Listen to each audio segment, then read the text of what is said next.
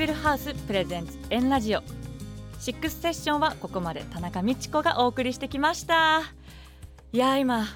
2名との対談をちょうど終えたところなんですがもう本当実りあるお話がたくさん聞けて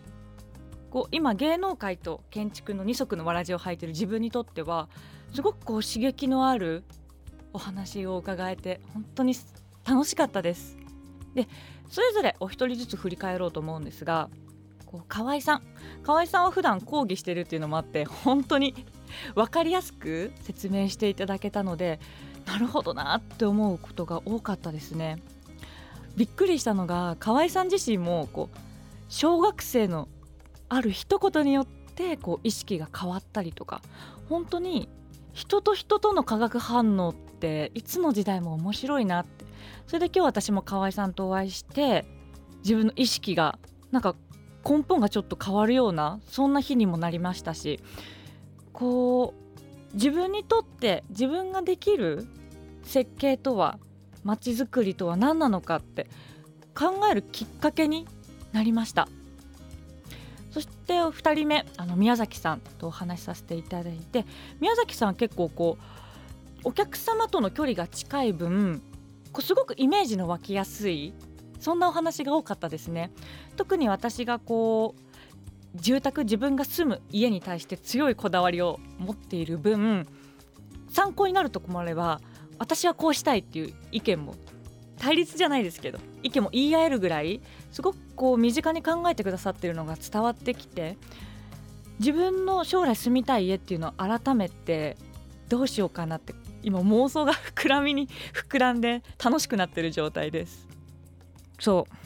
う。で今回ヘーベルハウスさんが掲げるロングライフという理念なんですかね。こう考え方。お二人の意見もすごく刺さる。自分にとってその通りだなって思うところあったんですけど自分なりにロングライフ考えてみました。宮崎さんがおっしゃる彼女からしたら街盛りを通して一人一人が意識を変えることでそれが100人になり街一つになり世界日本につながっていくってその一歩目を踏み出している方なので波紋のようにその輪がどんどん広がっていったらこう人と触れ合うことができたら街盛りをね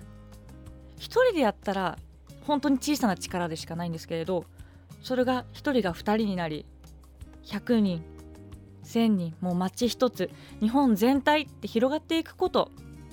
がその輪が広がることが人づくりとなって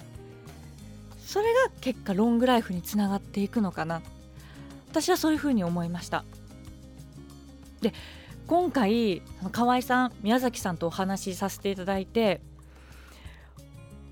私ちょっとヘーベルハウスさんの印象がねガラッと変わりました。いやもともと悪いっていう意味じゃないんですよ。その住宅を設計するメーカーさんもうそういうシンプルなそのイメージだったのが研究からそしてサスティナブルこの日本の未来のことまで考えられてらっしゃってその家の設計だけじゃなくてもう人生の設計も任せたいぐらいそんぐらいちょっとこう頼りがいのある会社なんだなっていうのを今日知ることができていや私ねもしじゃあ芸能辞めるかもしれないじゃないですか。今後の就職先にヘベルハウスさん社長さん見てないですかね？そういう機会がそれも縁ということで広がっていったらいいなと思ってます。ヘーベルハウスプレゼンツエンラジオ。シックスセッションは私田中美智子がお届けしました。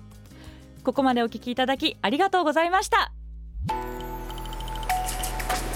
ヘーベルハウスプレゼンツエンラジオ。